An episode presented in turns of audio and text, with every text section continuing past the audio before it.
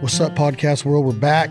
Chad Belding, This Life Ain't For Everybody podcast. Got another good one for you today. We got to send a shout out, always thanking our partners that believe in our culture. Living off the land, knowing where our food comes from, hunter, fisher, gatherer, conservationist, being a provider. I don't care if you grow your own beef, your pigs, your chicken, you hunt with a bow, a crossbow, a slingshot, a shotgun, a rifle, open sight, scoped. It doesn't matter.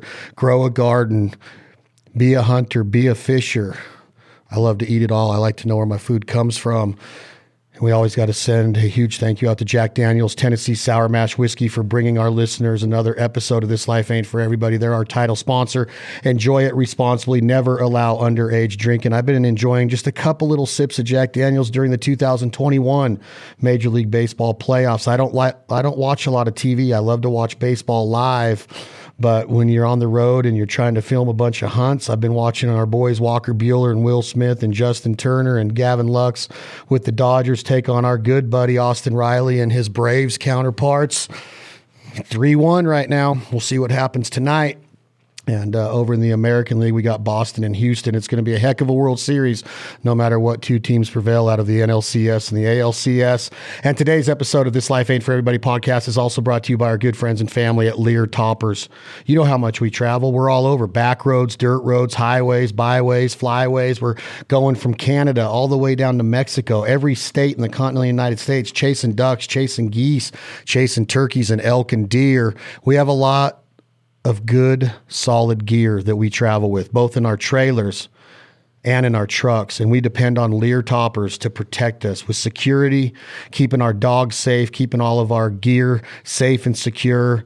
There's nothing better in the world than peace of mind, knowing that when you pull into a lodge or a hotel and you lock that truck up with one push of a button, everything locks and you have double security in so many ways. So thank you, Lear, for believing in the culture of the American hunter, gatherer, provider, fisher. Like I said before, there's not a better lifestyle in the world, in my opinion, than living off the land. And today we have a guest that works with the TAG Group. He loves Lear. He loves Snugtop. He loves Bedslide. He's got a wife. He has 4 boys. My mom, at 21 years old, or 22, had 3 boys. I can't imagine. I have a 10-year-old daughter. I can't imagine being 22 with 3 boys. Well, our guest today, Nate Day, has 4 boys with his wonderful wife, and they have an awesome story and a great way of living. I'm very interested in it, and I'm glad that we have him today. My brother, Nate, how are you? I'm doing awesome. Thank you very much for having me out. I definitely appreciate getting a chance to talk with anybody in this, environment, industry, culture, and all that kind of stuff. So it's awesome being here. You have a lot of Instagram accounts, and I want to get them out of the way. And obviously, I don't cheat a lot on these, Nate. I don't take a lot of notes. I don't rely on notes. I try to freestyle everything that happens on all of our different podcast formats, but I don't want to get these wrong. I want to make sure that everybody understands at some, just the word, not when you're adding numbers up, but SOME, someday adventure, no S on adventure, someday adventure, at someday I'll learn, ILLLEARN. So 3L, someday I'll learn. And then his third Instagram account is at Someday Dad. And you can follow Nate and his family and what I would just call their adventures, their experiences, their writing stories. First off, I got to ask you this. I read somewhere on one of these pictures or something looking at on your accounts is that this is a all year round lifestyle cycle, correct? These kids are on the road with y'all year round. I assume there's a lot of homeschooling going on. When you put the word someday I'll learn, you guys are learning a lot about life together, but is there actual schoolwork being learned on the road, Nate? Yeah, we'd get in a lot of trouble if we didn't teach them anything. I mean, I'm sure there's some people out there that might consider that the way to go. But no, my wife is very much into education, as am I. The someday I'll learn portion of what we're doing actually started with just my wife, Chelsea, and I, in which we kind of started off with our endeavors as a newly married couple. We both met at UCLA, where I was playing football for a long time. And she wanted to go into full-time writing, and I was a photographer. And we just kind of started with there. I became a deputy sheriff in San Diego, and I worked there for about a decade before deciding to leave that. And the whole point of all this, and it started with someday I'll learn, was to just experience and express like all the things you do when you start a family. You know what I mean? Everything from just putting together a household, a home, what makes a family, and obviously all the little nuances like cooking and adventure and stuff like that. And since then, we branched off into Someday Adventure, which is definitely more focused on just the adventurous lifestyle. And in and of itself, that evolved. You know, it wasn't just about traveling places or seeing different things. It was, you know, the outdoors and feeling and tasting and everything that you can do out there, which definitely led into hunting and things like that. And then Someday Dad is purely focused on my perspective as a father in those adventures and things that we do. Mostly because Someday Adventure became very truck oriented. I mean, once you get an audience of like 17 to 35 year old males, when you show a picture of your kids, they kind of like switch off in their brain. They're like, no, not for me. It's not, you know, the guns and the trucks and the hunting and the fields and the streams. It's a kid. So that's why I developed that one. So that's kind of where it started from. And we spent a ton of time on the road. And because we do, we pulled our kids out of public school, and we were doing that in California, which is, as you can imagine, we're refugees, if you will. That's the joking term. Oh, yeah. The California lifestyle. You have a great governor, though. Let's get that out of the way. Yeah, he's awesome. Unfortunately, my last boss of sorts, you know, the top of the food chain, was our current vice president. And I don't want to get into that, but let's just say that when she was the attorney general for California, a lot of what they say is true, you know, but yeah, I know. I don't want to talk politics. That's just stupid. I understand. We just had to get it out of the way. Yeah. I just like to take a temperature once in a while to make sure that we're on the same page. Because when you said refugees, I was like, yeah, I live very close to California. You know, I'm 15 minutes from the border and on two different locations of California. So, well, yeah, you see a lot as a cop, and you realize how ass backwards. Sorry. Oh, you're good. You can say whatever donkey you want. Backwards things can be out there, and it just doesn't make any sense. So, did you quit being a cop? Yeah, I retired. I retired myself after about 10 years. So because of some of the culture going on and some of, you know, the friction of what's going on or the current climate of law enforcement? Actually, no, to be completely honest, not entirely. No. My sister-in-law was killed in a drunk driving accident, and my wife just couldn't deal with that grief by herself. So I said, I need to take family time. And that bled into, you know, using the other things as an excuse, the culture and stuff like that. But I never had a problem with anything that happened on the streets, on the beats and things like that. You just kind of accept that for being what it is. You wouldn't ask like a military veteran, did it bother you that the people that in the countries that you went to didn't like you? No, it doesn't bother anybody. It's the job you're doing, you know? Yep. So that wasn't ever a problem. I like that, but it was more of a family personal decision at the time, and it was convenient. Well, I'm terribly sorry to hear about your sister-in-law, your wife's sister. I can't imagine that, you know, life happens, but man, it's just, we gotta cherish it. This is we're very, very lucky to have, I think, an average of 77 years for a female and like 73 years of a lifespan on earth. It's a drip, man. It's like a blink of an eye, and I feel for y'all. So I appreciate that. You, are a football player. A football player. You were a football player. You played for the Bruins. We have some mutual, Pete Savage, or John Savage, who's the brother of Pete from Reno, Nevada, is the head baseball coach for UCLA. Yeah.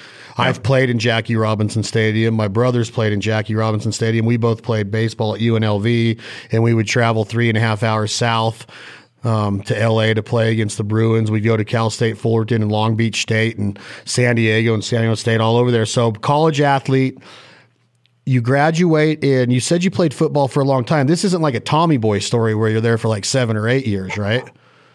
No, I did the 5, which is, that's what I did. A question for people like, what? Yeah, they were like, why 5? When you talk to a non-athlete, I was like, okay, listen, there's something called redshirting. You have to explain. They're like, you mean you failed? And you're getting educated actually in photography. You're like, your degree is in photography. No, oddly enough, I was a political science major. I wanted to learn about war, so I emphasized in international relations. My wife did that too. I was thinking about being a lawyer, and then I found out that sucks for family life, apparently. And so I was like, well, where can I use my brain and all this legal knowledge and stuff like that I really, really dove into. And that's how I wound up being a cop, kind of, because I didn't want to go indoors. I spent so much time as an athlete outside, you know, I just couldn't imagine the cubicle life. And so I was like, all right, I'll just go problem solve on the street. And that wound up being really beneficial. And then the The photography thing I actually did on the side as a gift from my dad. He got me a camera when I was in the end of high school because I liked that he took pictures, and he did it as a hobby.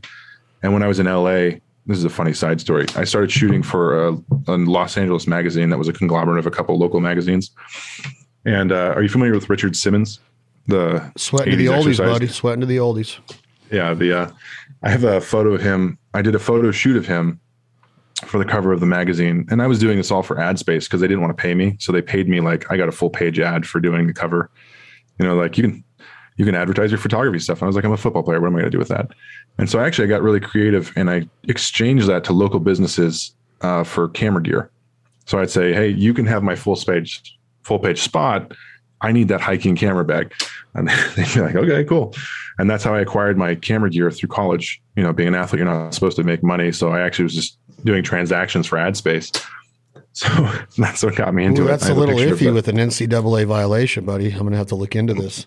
They can look into me if they want to. They still owe me money for the video games. So they can give me my money first and then look into that.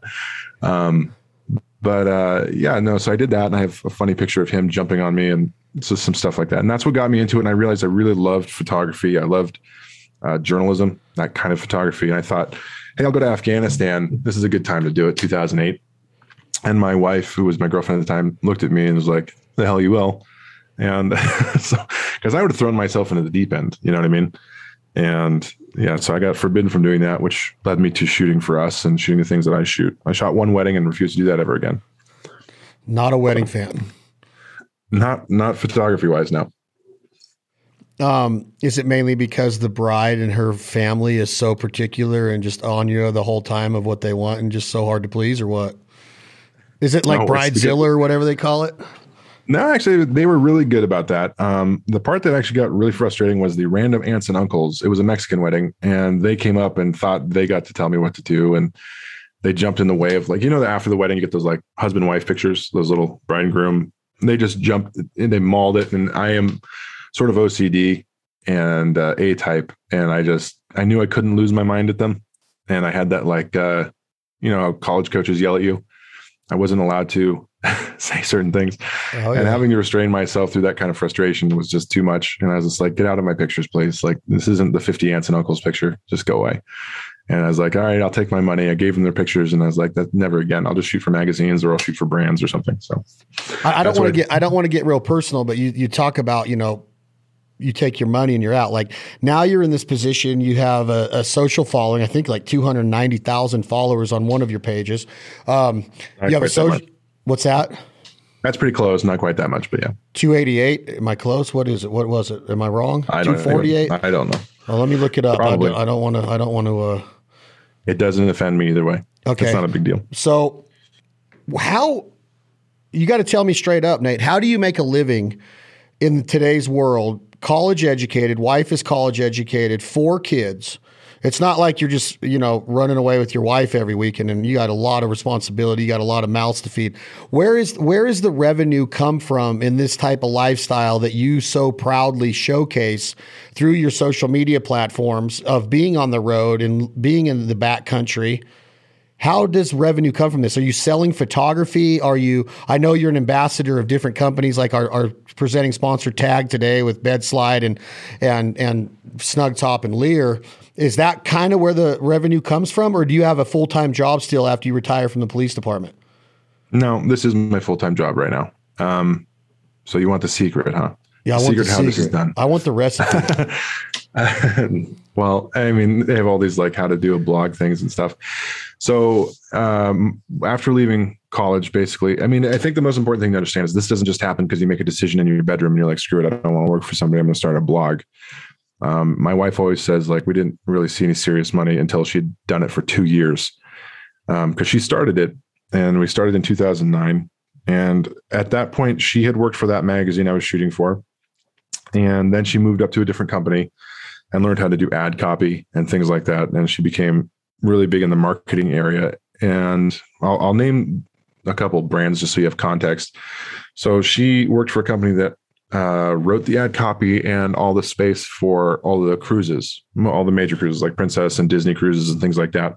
So anytime you got a travel brochure or magazine, she understood not only how to put those together, but what it is they were looking for and things like that. And that was great. And I was off trying to, you know, be a cop.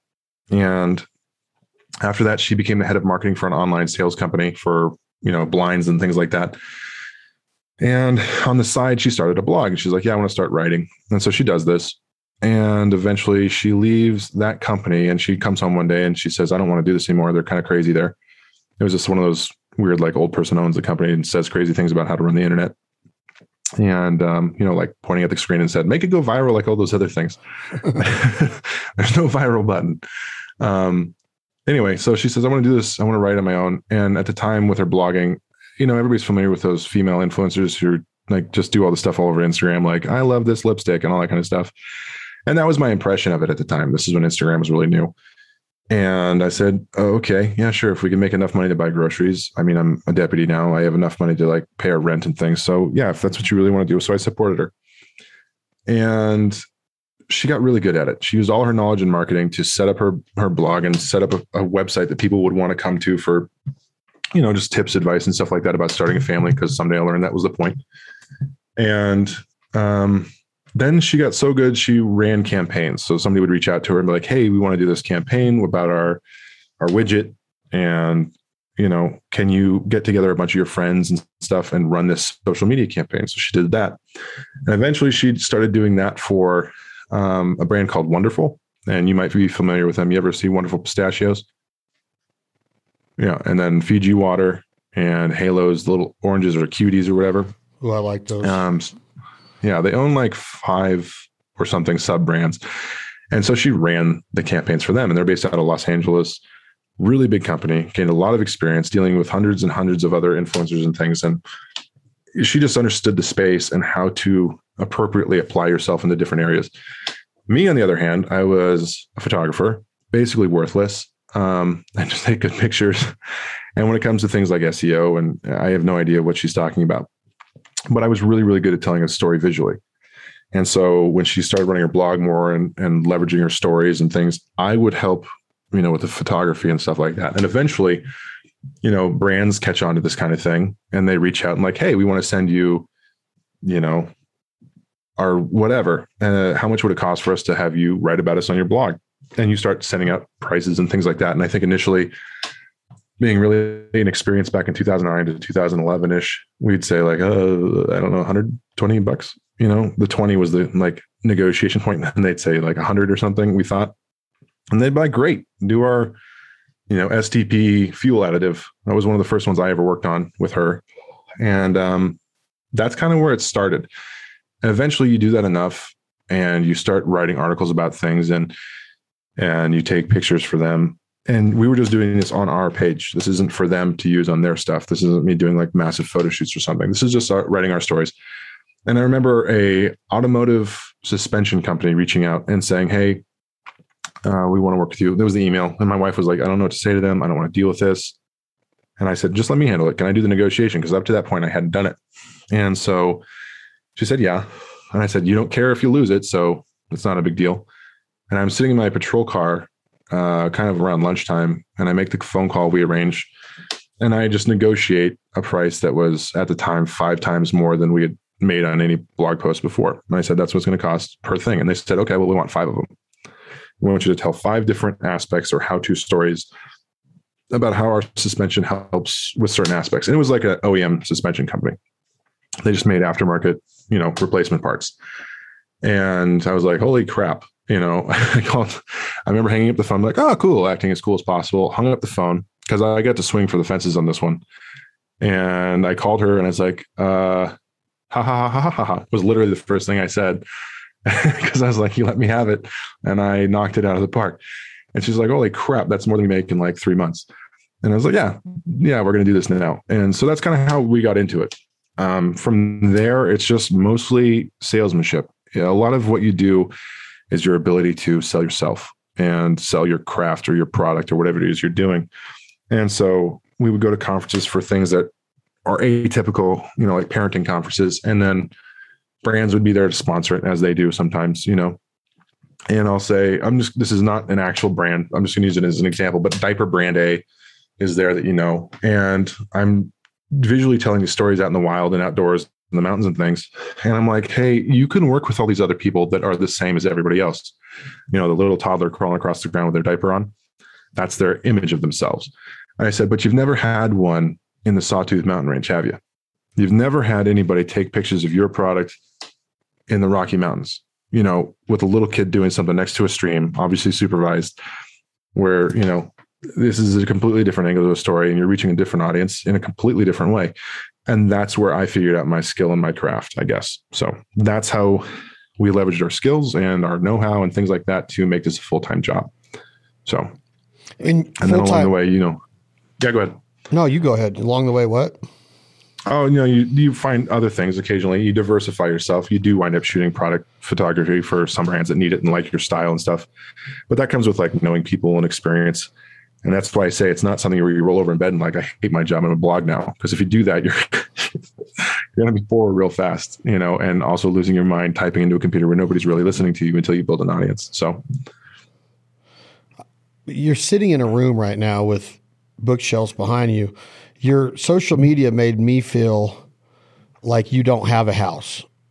Are you borrowing a friend's house and you put your UCLA football up there? Or are you not on the road full-time living out of your camper shell and your fifth wheel? Or do you actually have a residence that you leave from there only certain times of the year or whatever? That was a COVID issue, actually, to tell you the truth. I bought property. When we left California, we bought property on a lake out here that we planned on building a house on. And this is Idaho. I don't know how familiar you are with the climate up here. It's, I love it up there. Not warm winters in an RV. And so when the construction industry went insane, I don't know where you are right now. What state are you in right now? Nevada. We Nevada. Fly. Okay. Yeah. So the construction industry went absolutely insane this last year. I'd say in the last 16 months or so. And prices of things just went, nobody knows what the hell's going on. And I wasn't about to start construction on this barn dominium that we planned on building, which is a giant steel building. With the living quarters in it, yeah. Yeah. And so, I mean, we had these plans for 20-foot ceilings, yada, yada, yada. And it just didn't make sense. So we were living in an RV full time until, I want to say, the beginning of the COVID stuff, which was March of 2020. And my wife is actually pretty smart. So we found a house before the market super tore up here. And we bought the house as an emergency because our priority is making sure our kids are safe. And that's what we're in. It's actually not a very big house. It's built in 1963. We remodel it, you know, fix it up and stuff. So no, I have a house. I'm not completely nomadic, but yeah, we travel so much. Sometimes we're here less than we are out on the road, if that makes sense. Like right now, we're already planning for, we just realized my passport's expired. So we're trying to have that rush fixed. So next week we can leave the country. So we travel a lot. That's basically what we do all the time. You're going north next week to Canada, or are you flying somewhere? We're going south. We're going south to the land of spicy foods. So Mexico. Yeah, I've actually never been there before.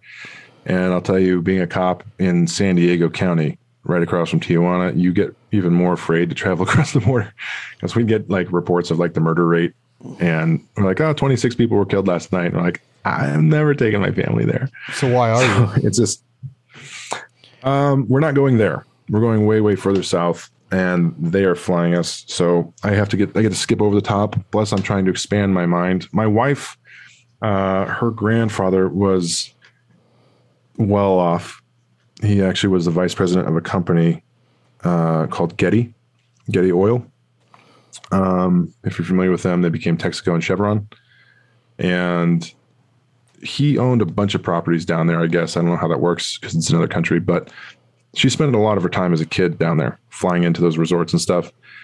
And she's always wanted to go back. I've always been afraid. And I mean, this opportunity, based on the way it's set up, is something that I can swallow, and it satisfies her desire to take me there for the first time. So I said, okay, yeah, sure, I'll go. So are you going down there to live the nomadic lifestyle? You're going to go catch a fish and cook it wherever you're staying? Or are you staying at an all-inclusive 5-star American-owned resort? Or are you staying at one of her family properties? Are you going to be doing content from down there and kind of letting your fans and followers live through the experience? Yeah, it'll be a little bit of the whole five-star resort thing, and then creating content on our own down there for what we do, you know, traveling around the area. It will not be a nomadic thing. I'm definitely not going to do that in a place that I'm not comfortable crossing the border in, because I'll screw myself over. So I was like, oh, I'm not supposed to be here. Sorry. And then I'll wind up with a whole bunch of federales putting me in a jail cell and charging me extra unknown fees for food or something. So where do your kids develop their social skills in a lifestyle like, you know, like school has a lot more to offer than just being book smart, right? You got your recess, you got your competition, you got your, are they competitive? Are they in organized sports? Are, I have to ask you this because you're taking them to Mexico now. Are they always together, just the four of them? Do they have friends outside of it, maybe in your general area of where you live? Do they have cousins that they run with? Because a big thing going on in our world right now, Nate Day, is that, you know, there's parents that aren't going to let their kids go to school because of the mask mandate and because of everything that's going on in the public school systems. And we're victim of it here right now. My 10-year-old, I can't stand that she has to wear a mask in the classroom, but at least I'm glad she's in school. I'm glad that her teacher is taking in and putting the time in to get her an education, because I would love to say I could homeschool, but I can't. ADD, my brands, my you know, I have a job. A lot of parents have full-time jobs. Homeschool teaching is a full-time job. And I'm not trying to get around my original question. One, Are you guys homeschooling like 4 or 5, 6 hours a day when you go to Mexico, or is it like a vacation lifestyle for these kids? And my you know, I want to go back to my first question, Nate Day, is the social skills of a kid is very important at a young age, and your kids all look like they're 12 and younger, probably. Tell me a little 10 and younger. Tell me about that part of your life, and are you worried at all that they're not getting? I understand they're learning the land. I love that ability to fish and to understand nature and to be one with it, and mountain climb and understand wildlife, whatever it is. But are they getting that socialism that they need, that socializing that they need? They're not getting socialism. Yeah, no, that was a dumb word to use. Scratch that word. No, it's fine. No, I completely understand. And that's definitely a concern you have when you decide to homeschool your kids. We don't set a block of time for them to homeschool. I think if you're in a lot of states, they say they have to have, you know, X number of hours a day. My wife, just to give you a tiny bit of backstory, she was born in a commune in California, and the government didn't know she existed until she was 3 years old, where she got a delayed registration of birth because she literally lived in a commune, you know, no idea what was going on. And so her dad has that lifestyle kind of sort of still. He lives in the Bay Area in San Diego, or not San Diego, but San Francisco area. And that was kind of where she's come from, a really weird kind of scenario. I, on the other hand, I grew up all over the country. And I remember as a kid, I lived in Oklahoma, and living out there on a 13-acre, you know, property and small farm, you don't see anybody. You know, my nearest neighbor was a rifle shot away. You know, you'd be lucky if you hit their house. And so I was always just with my brother, and that's my perspective on things. And she's kind of liberal. But I say liberal as in just like socially. So when it came to school in California, she really, really hated how controlled things were. She wanted to be able to move freely. You know, if we wanted to go somewhere, she didn't want to have to ask for permission to have her own kids with her. And so that was the primary drive. So when we're on the road, another part of what we considered, at least initially, was what was our requirement? Who are we reporting to prove that our kids aren't, you know, being turned into idiots or allowed to be growing up as dummies? And she figured that, you know, we chose Idaho. They don't mandate a certain amount of hours or things like that. Okay, good. So we got that taken care of. They do what they have to do as long as they meet certain criteria as far as knowledge levels. And that mostly has to do with math and reading, right? So if your kid can read, great. If they understand words, great. And if they understand math progressively throughout their time through the year, then good. If they can accomplish certain problems, great. Because my wife doesn't think you should just force a kid based on their age to understand something like, oh, you better understand this or you're falling behind. And, you know, she understands. She was also a teacher after we left school for a short period of time. So she understands everybody has their own needs and education and things like that. So she's compassionate as far as, you know, what they need to know. Now, as far as social skills, not socialism skills, that really falls to me as far as how I integrate them into society and things like that. And I have a really good anecdote for you as an example. It's not just about other kids. I mean, they have plenty of brothers. We have a church we go to, and they get to interact with kids there and practice their skills and things like that, because, you know, social skills is a practice. It's something you can learn. you know, a lot like, you know, sports or athletics, there's perishable skills. You can get good at social skills and you become a hermit and you'll get bad at them again. You know what I mean? And so they're out there, they get to practice what I teach them and things like that. But as far as an anecdote is concerned, we're walking through a grocery store, right? And I have four kids. I'm a dad. I'm 6'4", 320 pounds. I'm a former offensive and defensive tackle, right? And I'm a very big person pushing a shopping cart. My kids are not wild. I mean, they're sometimes rowdy and loud with each other, but they're not running around all over. And we're standing in the aisle. They're only, what, 6, 8 feet wide or something like that. And this person's coming towards us. And instead of talking to my kids to get by, because clearly this is what this woman wants, she looks at me. And at this point, I think my oldest is 8, which means my youngest is 2. So he's in the basket. And I look at her. And I don't know if it's my nature. It mostly is my nature, I guess. But as a cop, confrontation is something I'm completely fine with. And I look at her and she looks at me and she looks at the kids as if I'm supposed to do something for her. I know what she wants. She wants me to get the kids out of her way. They're looking at cereal or chili cans or something like that. It doesn't matter. And that's when I say they speak English, basically inferring you can talk to my kids like you would talk to any other human being. You know, you don't have to have me herd them for you. They are people too. If you want to get by, you can say, excuse me. And that is something that I told her. And she said, oh, you know, kind of off put. And then she says, excuse me to the kids. And they right away immediately move over to my side of the aisle. And she moves about her way. And I talk to them. And I bring this up because that's exactly what I tell them is if you wanted to be, you know, you're out here in the world, I expect you to be equally a person as anybody else is a person. If you want to talk to somebody, you look at them and say, excuse me. And then you can talk to them. You know, I give them opportunities at fast food stores to go up to the counter and ask for like refills or something.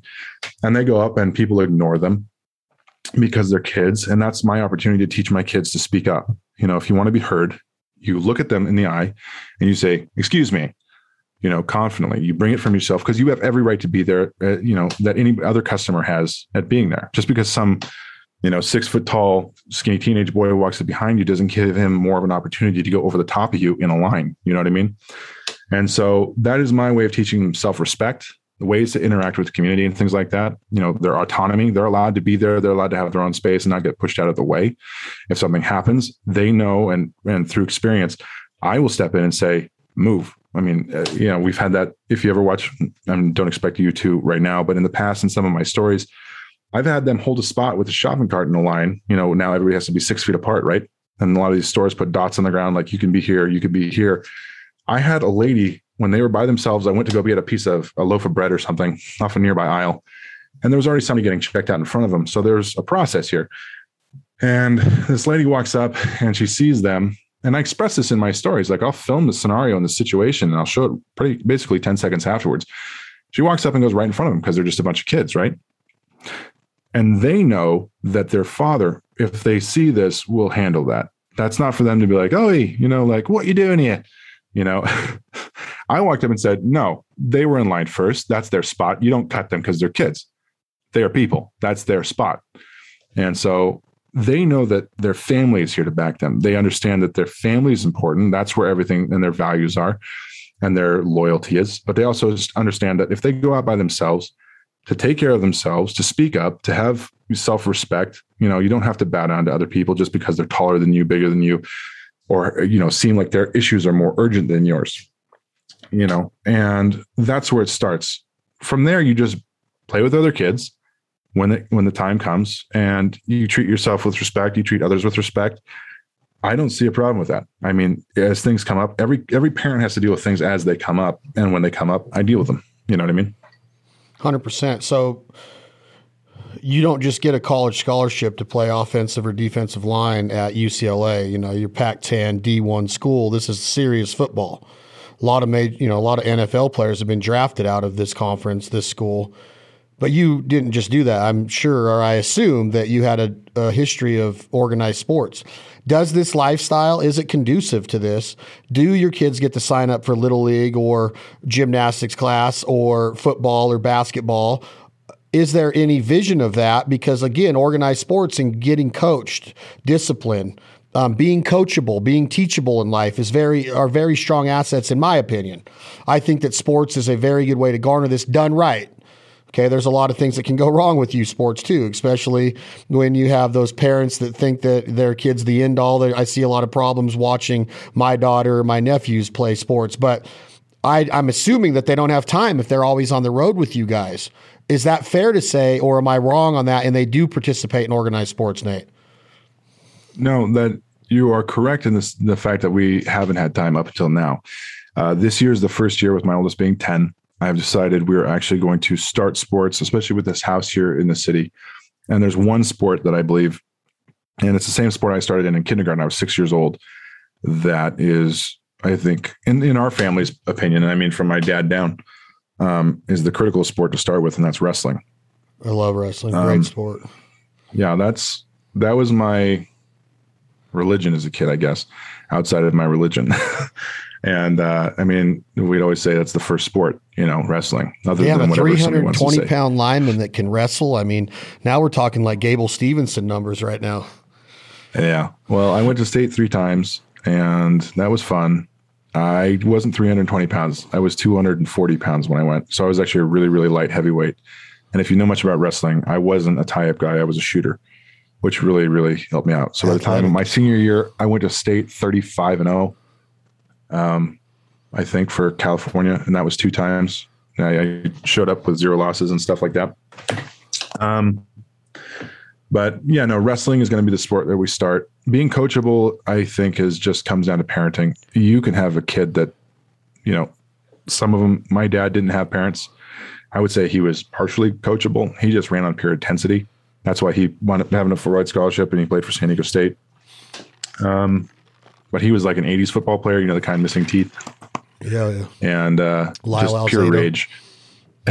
And, you know, I think with a good understanding and head on your shoulders, you're coachable. Growing up wrestling, my dad was my coach because wrestling didn't stop when practice was over. It came to my living room. It was always there. No matter where you were, you can always do something. There was, I mean, hell, you could be behind a building and work on certain techniques and things. And my dad lived and breathed sports. So, yeah, it was never hard or, you know, there was any challenges into constantly keeping that part of your life. So, yeah, that's what we're going to do this year. We're going to do wrestling, and hopefully they like it. If they don't, well, tough. They're going to work on it, and they're going to at least give me 3 years out of it until I decide they really, really don't like it, if that's the case. But I highly doubt that's going to be the case with all three of them or all four of them, because they're just monsters. I love it, and I love wrestling, and I couldn't agree more. Staying on I'm just very inquisitive and interested in the dynamics. I think this is a lifestyle that's not lived by a lot. I mean, there's some out there, don't get me wrong, but what you portray out there of this adventure lifestyle, you're always with this group of 6 people.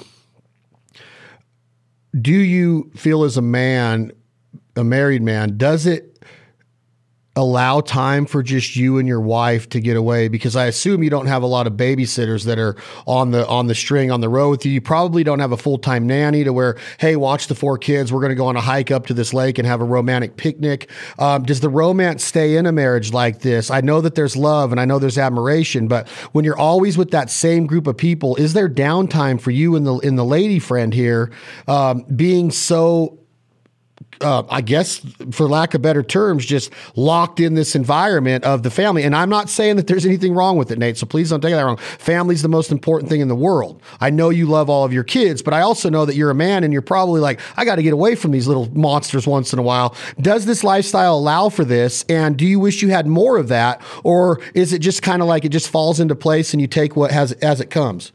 I would say yes and no. No, it does not fall into place. It's not just one of those things you hope, oh, we'll just wind up. No, that's not how it works. It's definitely something you hope for, and it's definitely something that's a problem. I don't want to say problem. It's definitely a challenge. You know what I mean? But I think most of it isn't so much related to our traveling necessarily as it is the age of the kids. I don't know how many people, you know, what percentage of your followers and listeners are parents. Probably a fair number if they're outdoorsman type guys, but you know, when they're real little, my God, you can't, they're not autonomous. They're just like dogs, that just puppies. Like imagine like having a bird dog, you're hoping to train into a good bird dog, but they just won't leave you alone. And you got to teach them to stay on their box or however your training technique is. But you're just like, geez, Louise, just, oh my God, there's no time alone. Now that we have a 10-year-old, we've recently started feeling comfortable, say, for example, just running to the store, you know, and leaving them here, right, without thinking the house is going to burn down. And the 8-year-old has, he's been diagnosed basically as having Asperger's. And we realize I have some tendencies as well in that area. So he's extremely logical and responsible, if that makes sense. So he's equivalent to his 10-year-old as far as awareness and intelligence. I'm not going to get too much into that. But so then it leaves my 6- and 4-year-old who are worthless as far as taking care of themselves, unless, you know, finding candy and eating it when you're not supposed to is a skill. So next week it is. Yeah. Do they get to go trick or treating next week? Yeah, we're going to see if we could find a neighborhood we want to walk around in and then do the whole whatever. But no, it really comes down to planning and forethought. You know, you're going to be in a certain area, so you call your parents or you find a way to distract them. Also, making the most of small moments is a big deal when it comes to, you know, being alone with my wife or whatever. If we know we're going to go to, you know, we have errands to run, we make the most of that errand as we can together if we're going by ourselves, since we can leave them home, you know. But now my parents have moved up here, so I'm like, great, you get them for 3 days. Goodbye.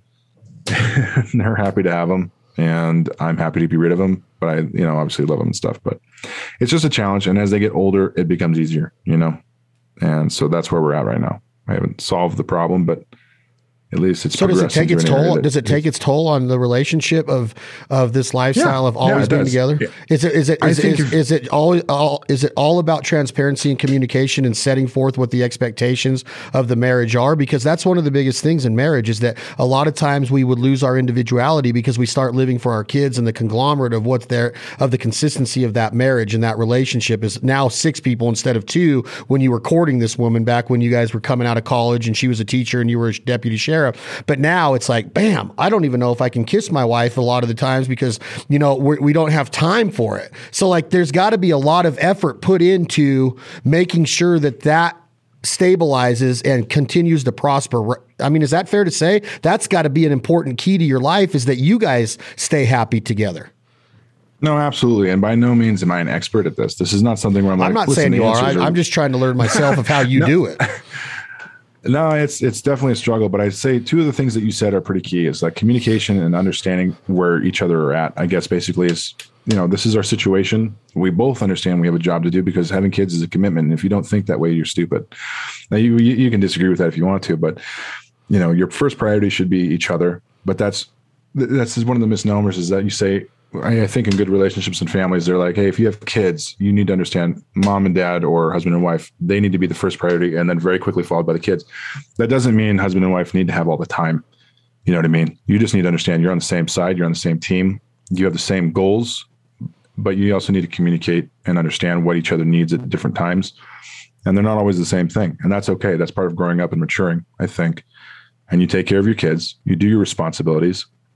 And then you use the time you have afterwards as you see fit. So, I think communication is a really, really important part. So, but it does have I want to make sure that everybody understands that it's work, it's effort, right? You got to make effort into anything in life, right? And you can't just wake up and be like, oh yeah, we're a happy couple with 4 kids. There's a lot of effort and passion that goes into this. And you can't just go through the motions. You have to be a husband, a dad, a lover. You have to be a supporter, a provider. It's not like just because you're married with 4 kids and everybody sees you're out there in the wild with your family. This is a lot of effort to keep this going, because it could run out of steam if not done the right way. This is me talking. I'm assuming that you're just like, man, I got to put in a lot of effort into this. I got to make sure my wife knows that we are still individuals. We were put on this earth to achieve goals with each other individually. And I think a lot of times in life, Nate Day, that whether it's a girlfriend and you quit hanging out with your buddies, or she quits hanging out with her friends, and then it's a marriage, and then it's, okay, well, we're married now. We're different. I don't go out with my buddies anymore. She doesn't go out with her girlfriends as much. There might be a couple trips a year. And then it's kids. And now it's Everything is about the kids. My dad was like this before he passed away. Everything was about us. It was all the kids, almost to the point to where I don't know if my dad was really doing everything that he was put on earth to do. You kind of lose yourself, if that makes sense. And I think that people have this misnomer, Nate Day, that, oh, I'm 40 years old or I'm 35 years old and I have these kids. Well, you're still out there. You were put on this earth for a reason too. You still have individual goals, right? So there's all of these different pieces that make this a complexity, in my opinion. You have your personal goals, your individual goals, you have your goals with your wife. Now you have your kids. You want to see them flourish. There's a lot of work that goes into this lifestyle of being family oriented 24/7. And at least that's what it looks like that you're portraying online to me, is that you guys are together a lot more than you're not. Yeah. Well, two things about what you said. And, you know, you have the dad role, the husband role, the lover role, the, you know, yourself as an individual. And I think as you progress through life, one of the things my uncle told me when I was young is you should never stop learning. You should always have a hunger to learn new things. And I think that transfers over into personal life.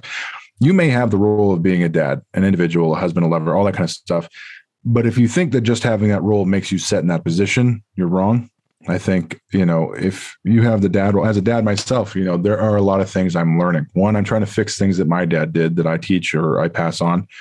I'm trying to improve on certain things, eliminate certain things that were, you know, I could look at now as an older person and maybe a new generation and say, like, that needs to be fixed. Just because I'm a dad doesn't make that role, you know, accomplished. It's not an accomplishment. It's a task. It's an ongoing task, like a farmer going out to sow his field. You know, you can have field, you can till it, you can set it up and get all your nutrients put into it and then get ready to seed it. And then you're not done. You have more work to do. There's seasons in everything that you do. And in those seasons, you have things and responsibilities and things to improve on. And so I think the same is true of being a husband, and everything isn't just going to be like, oh, I'm a husband. There I am. It's that stagnance that kills you. It's that stagnance, that lack of learning, that lack of progressing and knowing that, oh yeah, I'm a husband. That doesn't mean I'm good at this. That means I have different responsibilities now, and different things I can get better at. You know what I mean? So that's the first thing that, you know, as you said, yeah, you're absolutely right. There's different roles. That doesn't mean you have a role. It's like getting a job and like, I made it. I am the, you know, executive assistant. If that's the end of your career, that's the way you're going to think about it. That's what you do until you die. And if that's the way you think about your life, you're doing something wrong.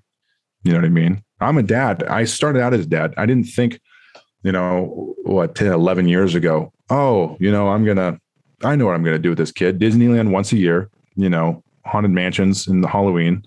That's not my life. That's not how I do things. It's a progression. And that's part of, you know, I could say I'm nomadic. I have a house. Yeah. But the things I do evolve. I teach my kids on the road because everything I do is new and exciting.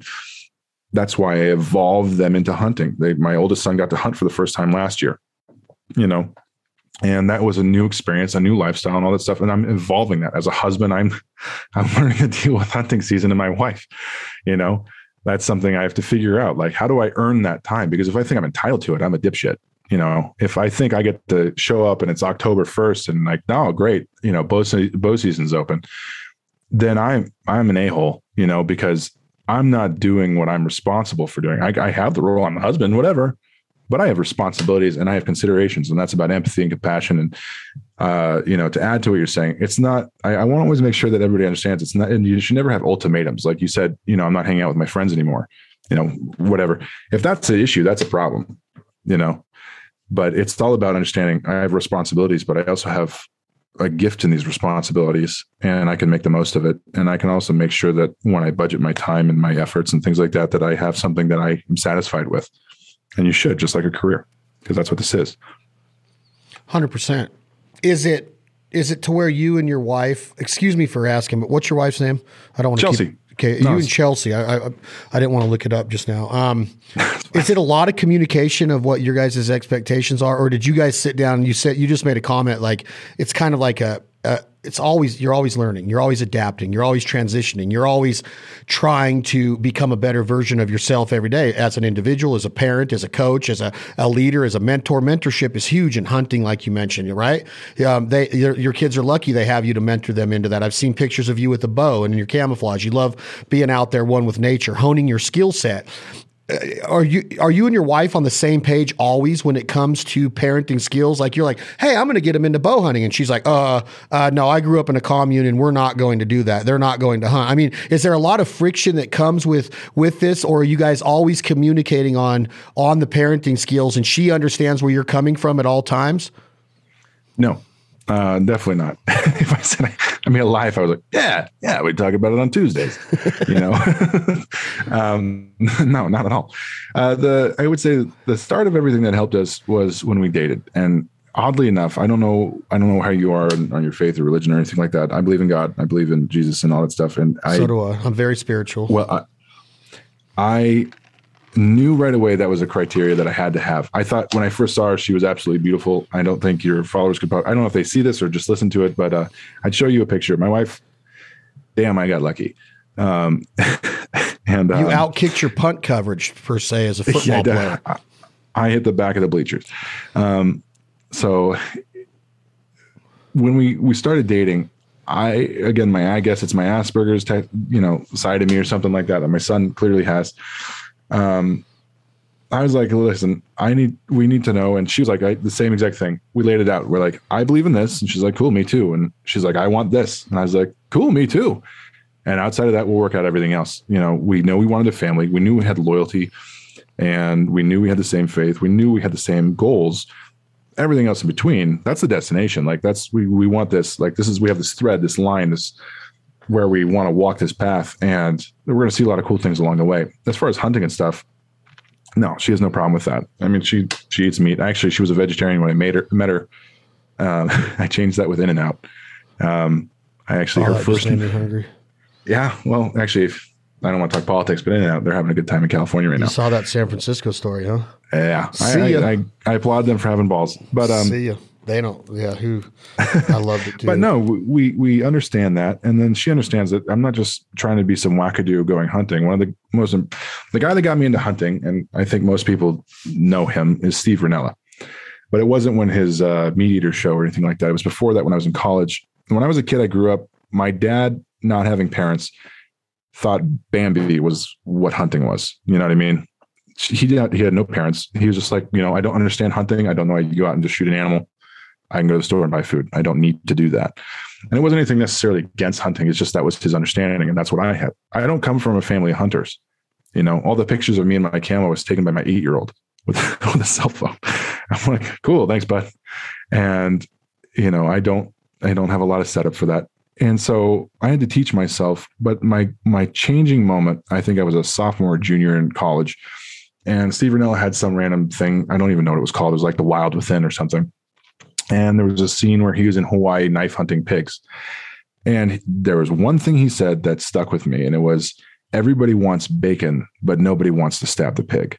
And to me, it was about accountability. Hunting isn't just about like, oh, the outdoors great. No, it was about, I eat meat. I'm not going to stop eating meat. But if I'm not the one at some point in time, at least once, that is willing to hold the full weight of my diet, of my life in my hands, then I really don't deserve it.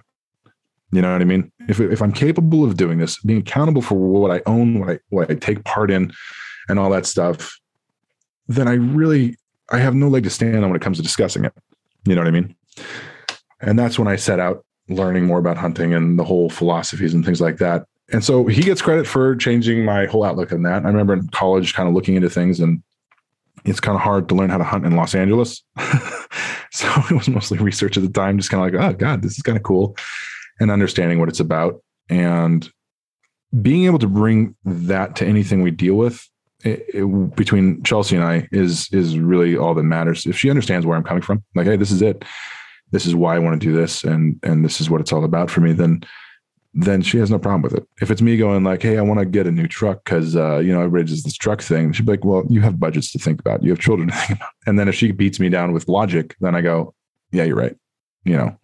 And so, no, I have no problems with anything that I can logically approach.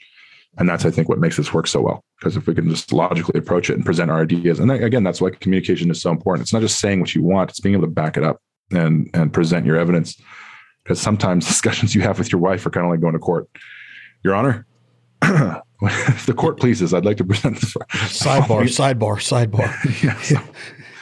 No, it's very well stated, and I love Rinella. I love Meat Eater. I think that he's responsible for a lot of people understanding the bacon comment and knowing. I mentioned it in the beginning of our conversation, Nate, of knowing where your food comes from and the responsibility and accountability that goes into being a responsible gatherer. And it's funny that people will get in line at what you called the In-N-Out. I drove by an In-N-Out last night coming back from a dinner with a partner of mine in the Western lifestyle world. I met with him for 3 hours last night, and all we talked about was the Western lifestyle, like, and living off the land and how important it is. And then I drive home, and I looked at least 60 cars coming from all different directions because this In-N-Out is crazy busy. I don't know how they do it, but it's from opening to close. There's at least 30 cars in the drive-in. But last night, it was unreal. And I'm like, a lot of those people in that line are okay with eating that double-double, animal style, ketchup only, crispy fries, but they don't understand that types of onions. They don't understand what those cattle and those steers went through of being slaughtered.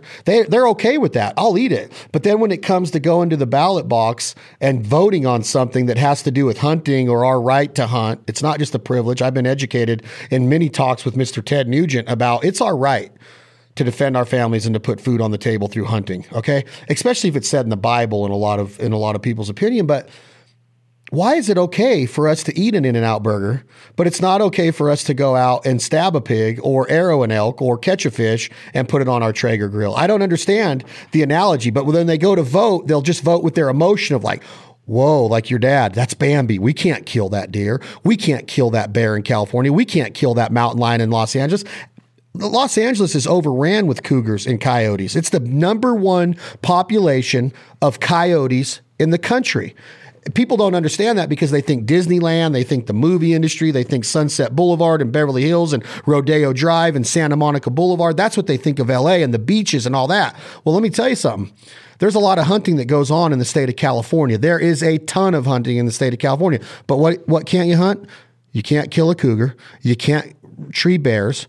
Now they're trying to outlaw bear hunting as a whole because they're voting with emotion and not based on scientific data. So anyway, I'm off on a little soapbox right now, but no. Actually, I kind of like what you're talking about because they knocked down the bear hunting thing. That was the thing. They did knock it down, but it'll be brought back. It'll be brought back, and that's fine. They tried to knock down guns, and they got their ass kicked on that one this last year, which I applauded. Even as a cop, like I'd show up with things, and I mean, as long as it wasn't a gangbanger that was doing something wrong. You know, and they legally owned what they owned. I had a guy from Montana have his house burglarized. He just moved to California, and I was taking the burglary report. Well, that's kind of ass backwards, ain't it? Well, he had work to do. He's a contractor of some sort. I don't want to get too specific. And so he pointed to his closet, and he said, my 22 and my 20 gauge got stolen. And he moves the coats that he had. He had a duster in there, actually. It was kind of funny because, you know, resist all dusters. Yeah. That was so he had one of those. It blocked his AR-15 on the other side that the Dingle Dick didn't steal.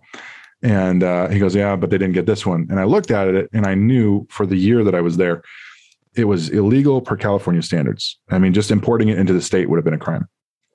I always had like partners, and because I was a training officer, so I taught people things, and I taught them how to do their job. And I stood back about 10 feet and I said, well, I'm not going to look too closely at that because I'm not examining you for any crimes right now. I really don't give a flying whatever. But if it has this sort of magazine and it doesn't have a button for the magazine release, which is whatever, I'm just going to say I wouldn't take it out in public. I'd keep it locked up. And if you get caught by any other type of cop who really wants to look at it because he thinks he's solving a problem, you might have a problem. And his wife slapped him on the shoulder. It's like, I told you not to bring that here. And I said, no, listen, I don't care. It's not here. I don't care. It looks legal to me from 10 feet away. And that's as far as I'm going to get to it. Now, as far as what you're talking about with hunting, it's actually kind of funny. You talk about coyotes in California. You know, homeschool wise, we travel a lot. So we see a lot of animal preserves and not rescue shelters. You know, when like a bird gets hit and they take the hawk into a shelter to get rehabilitation centers. And we went to one out in South Dakota, and they rehabbed a whole bunch of random things like ravens and, you know, coyotes and wolves and things like that. I think this was Montana, actually. And I learned something interesting about coyotes, and they're extremely hardy animals, the way they work. And the more you kill them, the more they grow into a certain area because of population decline. They actually move into those areas.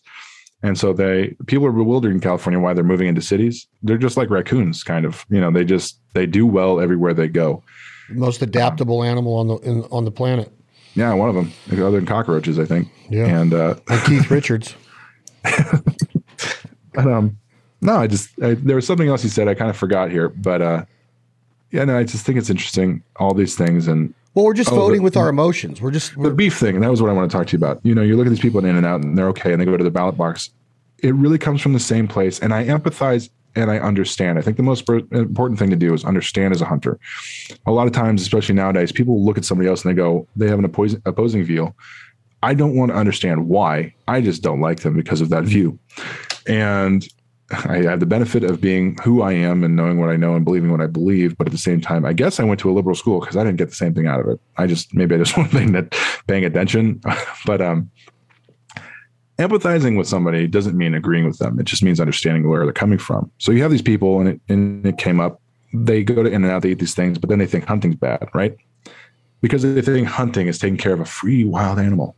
Well, ironically, these things you talk about having rights and wanting to be able to go out and live off the land. I'm an Indian. I'm not a funny, haha Indian like, what's your name?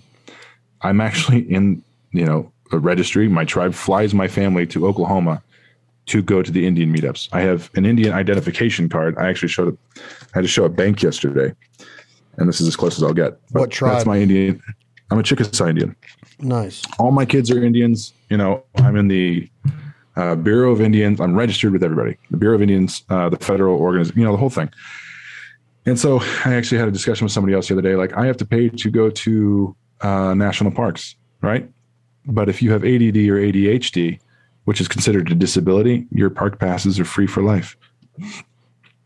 I'm paying to go, but you have ADD, so you get to go for free. That bothers me.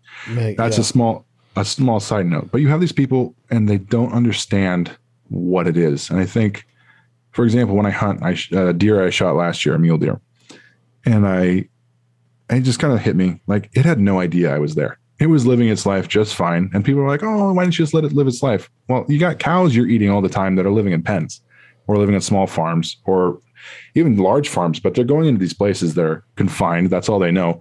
The food that I eat or go after when I do this is living a complete life, and then it's gone. Like, it is what it is. It's done. It's actually the most peaceful. You'd have to think about it. Peaceful way to go, because you don't know it's coming. No. What I mean? They live their greatest life. They live a blessed life. So I look at my dad and the thing you said about people that don't understand. They vote the way they vote. As a hunter, if you come across these people, you have to be empathetic first, because if you're adversarial first, you're not going to get anywhere. Nobody's going to get beaten into a different opinion. You know what I mean? But you can just go like, listen, I understand you've never been exposed to what really is going on. Unless they're vegan. No, I'll never agree with a vegan. Vegans kill more animals than hunters do daily. I don't even want to talk about it. It's just, I don't even want to talk. I like to talk about it sometimes because I find it amusing. I don't. It's just, that's a waste of time. It's not a valid thing. It's just like, I think we agree too much to even talk about it. But no, you look at these people and they think, and people that eat meat necessarily, and then they just don't understand hunting. And you go, listen, I understand how you feel, but no matter what, a wolf was going to get it. It was going to die between two trees it got stuck in, fall off a mountain. Or rarely do they ever make it to old age. There's no old age in the wild. You know what I mean? So you have this 2-year-old, 3-year-old deer. It's got to meet a bunch of does over the period of its life. It's done its job. It's done what it's wanted to do. It's lived a natural life to this point. And here I am, 120 yards out, 308 in my hand. It can't smell me, see me, feel me, or even think about me right now. It's just thinking like, I'm taking a nap, where I'm going to eat this like shrub underneath this oak tree. And 2 seconds later, it's laying on the ground, maybe slightly confused, at worst, similar to like being bumped by somebody in a shopping center. And then its lights go out. You know what I mean? It's dead. It's going wherever it goes when it dies. And that's it. It hasn't been dragged through a process. It hasn't been standing around watching all this. I don't mean to anthropomorphize this, but it's watching all its friends be taken into the slaughter room. You know what I mean? It's not at Auschwitz, and it died in its free reign. It ironically died free. So what's your problem here? Well, the question that I always ask myself is like, what do you think is going to happen if you don't control the populations, if you don't look at the science of what disease can do through a population if they're not controlled? Well, this goes for predator management, wildlife populations, and then you look at the whole conservation initiatives throughout the last, let's just say century, let's say since 1908, you know, when the first wildlife refuge of Klamath Falls, Oregon, California border was put into effect. What do you think hunters are doing for the wildlife? What are the antis doing? What is PETA doing to secure the future of these habitats and these populations of wild animals? And if you look at the management process of what it's done to the overall abundance of white-tailed deer and Rocky Mountain elk and wild turkeys and the ducks and the flyways and the geese and the flyways and the fish in the streams, it's a no-brainer. But people want to sit there and say, well, if you don't kill them, they're going to thrive. It's the exact opposite. It's some coming out of the ecosystem. It's an education process that that deer, that elk, that duck is living its life to the fullest. And if we don't, if you do it irresponsibly, Nate, and you don't eat what you kill and you're just going out there poaching or commercial hunting still, then we have issues with that. We have to be good stewards of the land. We have to be good ambassadors to this lifestyle. I know you're trying to say something. I'll end it by this. I have a big problem with people having the mindset, and I'm not going to judge them for it. I just want them to be educated about what management means and that there is a responsible way of doing this. And that's what I think hunters need to keep in mind, is that we need to educate. We don't want to jump on a soapbox and just be like, you're an idiot because you're a vegan or that you're an anti-hunter. That's not it. Just educate them through example and be a good steward of that land and just show them, hey, here's why I do it. And here's some reasons, and here's where this food went to, whether it's a homeless shelter, a food bank, or your family. Here's why I do it. Well, I think other than the vegan conversation, which again, I would avoid like the plague, because there's no, that's like talking up a cliff. Big time. I really think it has to do with understanding how to converse with people. And again, I can go back to empathy, but I think if you approach it with a building blocks mentality, like start with a basic good foundation of understanding what most people's problem is. It isn't, if you start with, and I understand your point, and I actually agree with that as a scientific and statistical point. It's very valid. It's very true. The herd management and conservation efforts and things like that, and what it does to populations and how it helps them avoid disease and things like that. And this is a matter of opinion. So your opinion and experience is different than mine. If I start with that, I start debating numbers. And numbers isn't where most people are emotionally tied to. They're not going to be, because their opinions based on their emotions, and their emotions are not tied to numbers. You're not like, oh, look, I'm saving them by killing 3 of them. You know what I mean? This is my experience and opinion, but that's a difficult way to start. So you have to kind of listen to what anybody you talk to's issue is, find the root cause of it. And this is something I learned, I got better at. I wasn't good at this at first. Definitely not.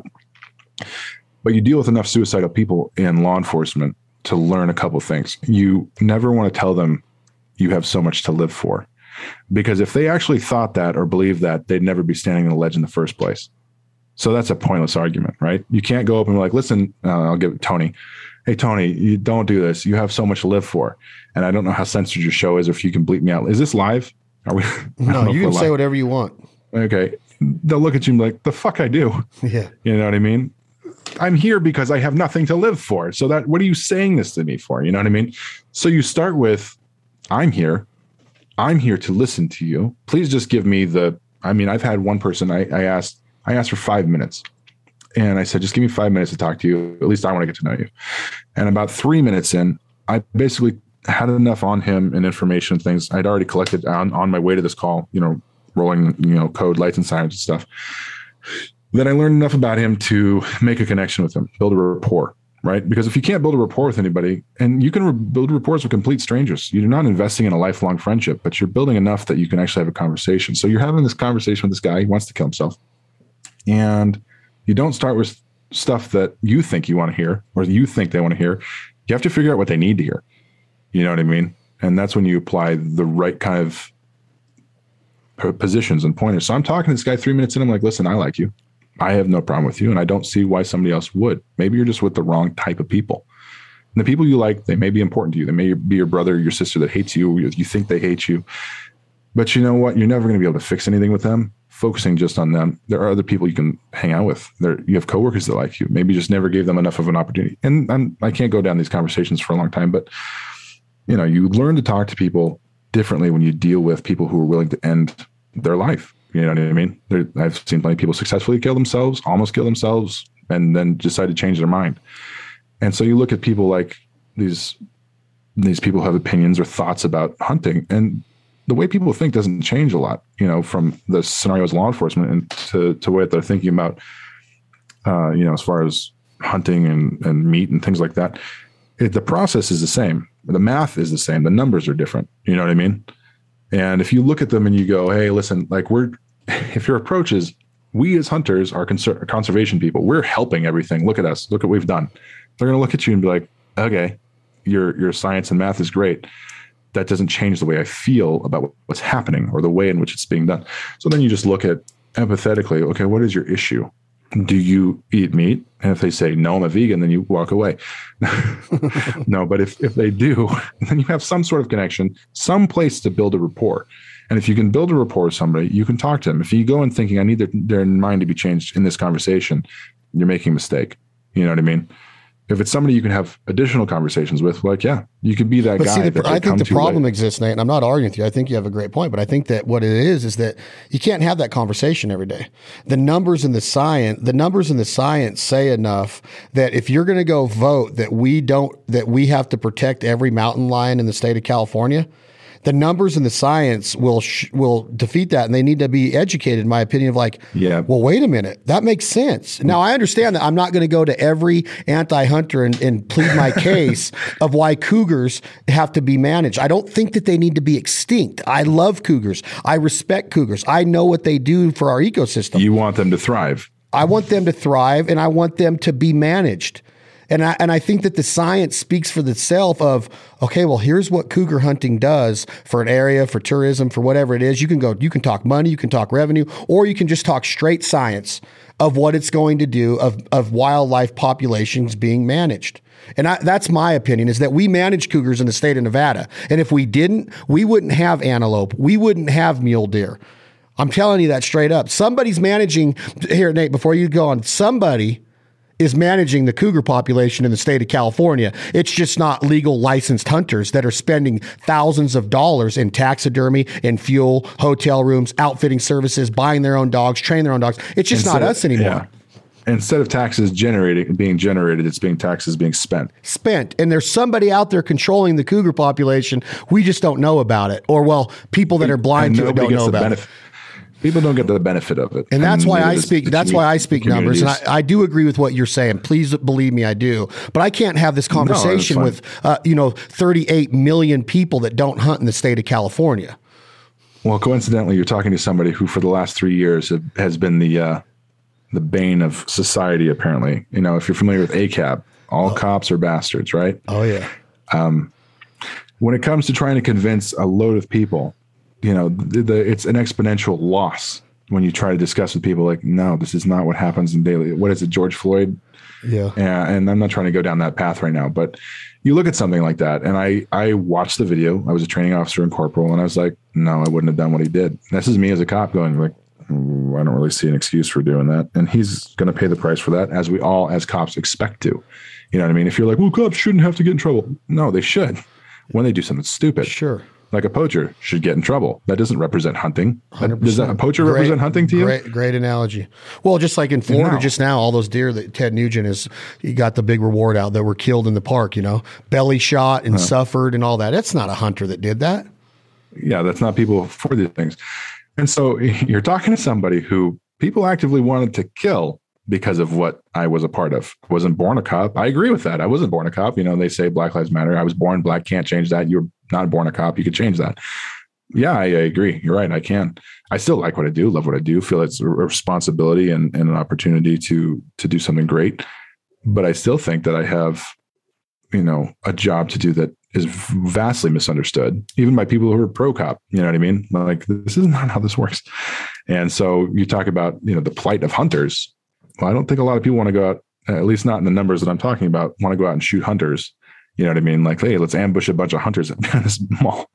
And so I can empathize with the difficulties of being a part of a different lifestyle. You know what I mean? And so even then, I say, when you have an opportunity, you talk to people and you got to do the best you can to be an ambassador to that lifestyle, to that industry, to what it is you want to do. And you talk about voting days. If you're talking to people November 2nd, then you're talking to them way too late. You have plenty of opportunity to talk to people. And 100%. If you don't take it and you don't learn to do it right, You're just blowing your opportunities. Does that mean you need to shove it down their throats? No. Be the kind of person that they can respect, and then they'll listen to you. If you're going to be a dickhead, nobody wants to hear you. I mean, no, you can't. You have to be educated. You have to be able to present it in the right manner, in the right light. I totally agree. That's why Steve Rinella and Joe Rogan are so key in our the plight of hunters and outdoorsmen. And having ambassadors like that is huge for the. And Ted Nugent, a huge rock star in the 70s and 80s, and maybe Uncle Ted can get a little outspoken, but there's a reason why he is. We need both sides of it. We need a good balance of somebody that's not afraid to go up there and put his neck out there on CNN, because Ted gets to go on all of these platforms. Me as a hunter and on the Outdoor Channel, I only have a small little platform. Joe Rogan's got the podcast platform. He doesn't go on UFC and get in the octagon with Daniel Cormier and go, man, I killed this elk yesterday with this bow and start throwing that lifestyle out there. He does it diligently, you know? I think the thing about Joe Rogan that's great is that he's exactly, if you watch his show or his podcast or his whatever, and I watch it when I can, he's when he talks, he's never completely shutting anybody off. He's listening. You know what I mean? And it's that skill set and that personality that makes him so approachable, and people listen to it more. You'd think that listening to somebody else means they wouldn't listen to you. No, being the type of person who hears them, understands what they're saying, and then you kind of call them in certain facts. You know what I mean? Like he does. He makes a point to do that. But I wonder if it has something to do with his martial arts background, the respect and the discipline of jiu-jitsu and the different disciplines. Give and take. Give and take, you know, and like you know, even with Krav Maga, you know, you give everybody like, hey, if you're going to do this, okay, this is the consequence of it. And how we roll. And this is how we roll. And I think that's very well put. This is another episode of This Life Ain't For Everybody. We are in an unbelievable conversation. Nate, you the man. This lifestyle is awesome. But here's the deal, dude. We haven't even gotten into the lifestyle, really. I had to get some of my thoughts out of what I've learned about you through just conversation, just getting people's opinion about you, your reputation preceding you, your Instagram, which so many of us think that, well, that is the life. Oh, is that really your life? Is it always happy? Is it always smiles? Is it always sunshine? I want to get into this next time we talk. We are going to schedule part 2 with you to talk about some of your most current adventures. I want to hear some stories. I want to hear some conflict. I want to hear some road bumps out there. I want to hear the happy times. I want to hear that there is such things as flat tires. And if you are going to bite off this type of lifestyle, you have to be prepared. You have to know how to make a fire. Were you a Boy Scout, Nate? We're going to talk about all of this, but I want to get into a little bit more of some of the questions I have and what can be encountered in this lifestyle, because you're very well spoken, you're educated, but I do like that give and take. I like that you are very diligent in your approach of talking. Maybe sometimes I might be like, no, you got to give them the science, or no, you got to be pro hunting. There's 10% of us that hunt. There's 10% of us that are against hunting. There's 80% of the population in America that I think is like 340 million people, maybe more than that now, that 80% of them just aren't sure. They might hunt. During the times of COVID, we had a huge uprising, 760% of new fishing licenses. We had a world record number of new hunters coming in. You know what? It's time to keep them. We got to educate them. You saw them out there. We got to teach them how to do. There is a right way to do it. Illegal, ethic. We're going to come back. Ethical. We're going to come back with Nate. Remember to visit him on Instagram. Give us the accounts again. You know them by heart. Yeah, it's going to be Someday Adventure is my more outdoor and adventure channel. Someday Adventure. Like someday I'll be a big boy, and then Someday I'll Learn is our family-based stuff, because it's about, you know, family, and then Someday Dad is my fatherhood approach to life and my perspective there. I love it. I want to schedule part 2. We've just tapped in to this lifestyle. I want to come back with this thought. I want you to do some homework on this, which you probably already know this. Social media, the lives we're living on social media. How fake are they? How real are they? Does everybody really live this happy every day? Mr. Nate, I want to talk about this. I want to talk about how you balance it, your real life compared to what you're showcasing on social media, the Instagram, the Facebook platforms. I don't know if you're on Twitter. I don't know if you're on the TikTok, whatever it's called. I want to talk to you about your overall opinion of social media. And are your kids, all four of your boys, going to have an iPhone at 10 years, 12 years old with their own accounts to showcase this adventure lifestyle? I want to get into this in part two of This Life Ain't for Everybody with Mr. Nate Day. We're going to talk more. Thank you, Lear. Thank you, Bedslide. Thank you, TAG. Thank you all for listening and supporting the partners and sponsors that support us right here at This Life Ain't For Everybody. Please listen to our sister podcast, The Foul Life, and Where the Payment Ends, and brand new episodes of The Foul Life TV airing exclusively right now on the Outdoor Channel. We'll be back at you with part two of this awesome conversation with Nate Day. Check him out online, all over Instagram. He's got a badass family, a badass lifestyle. I'm proud to know him. I can't wait to meet him in person. Leith Lofton, take us out of here. This is my good friend, Leith Lofton, written by my other good friend and Leith, Drake White, Leith Lofton, a.k.a. Hoss. What you gonna do when the money's all gone? We're all equal, that's what I think. I don't believe heaven has a bank. Make good use of your time on earth and don't make a dollar bill all it's worth.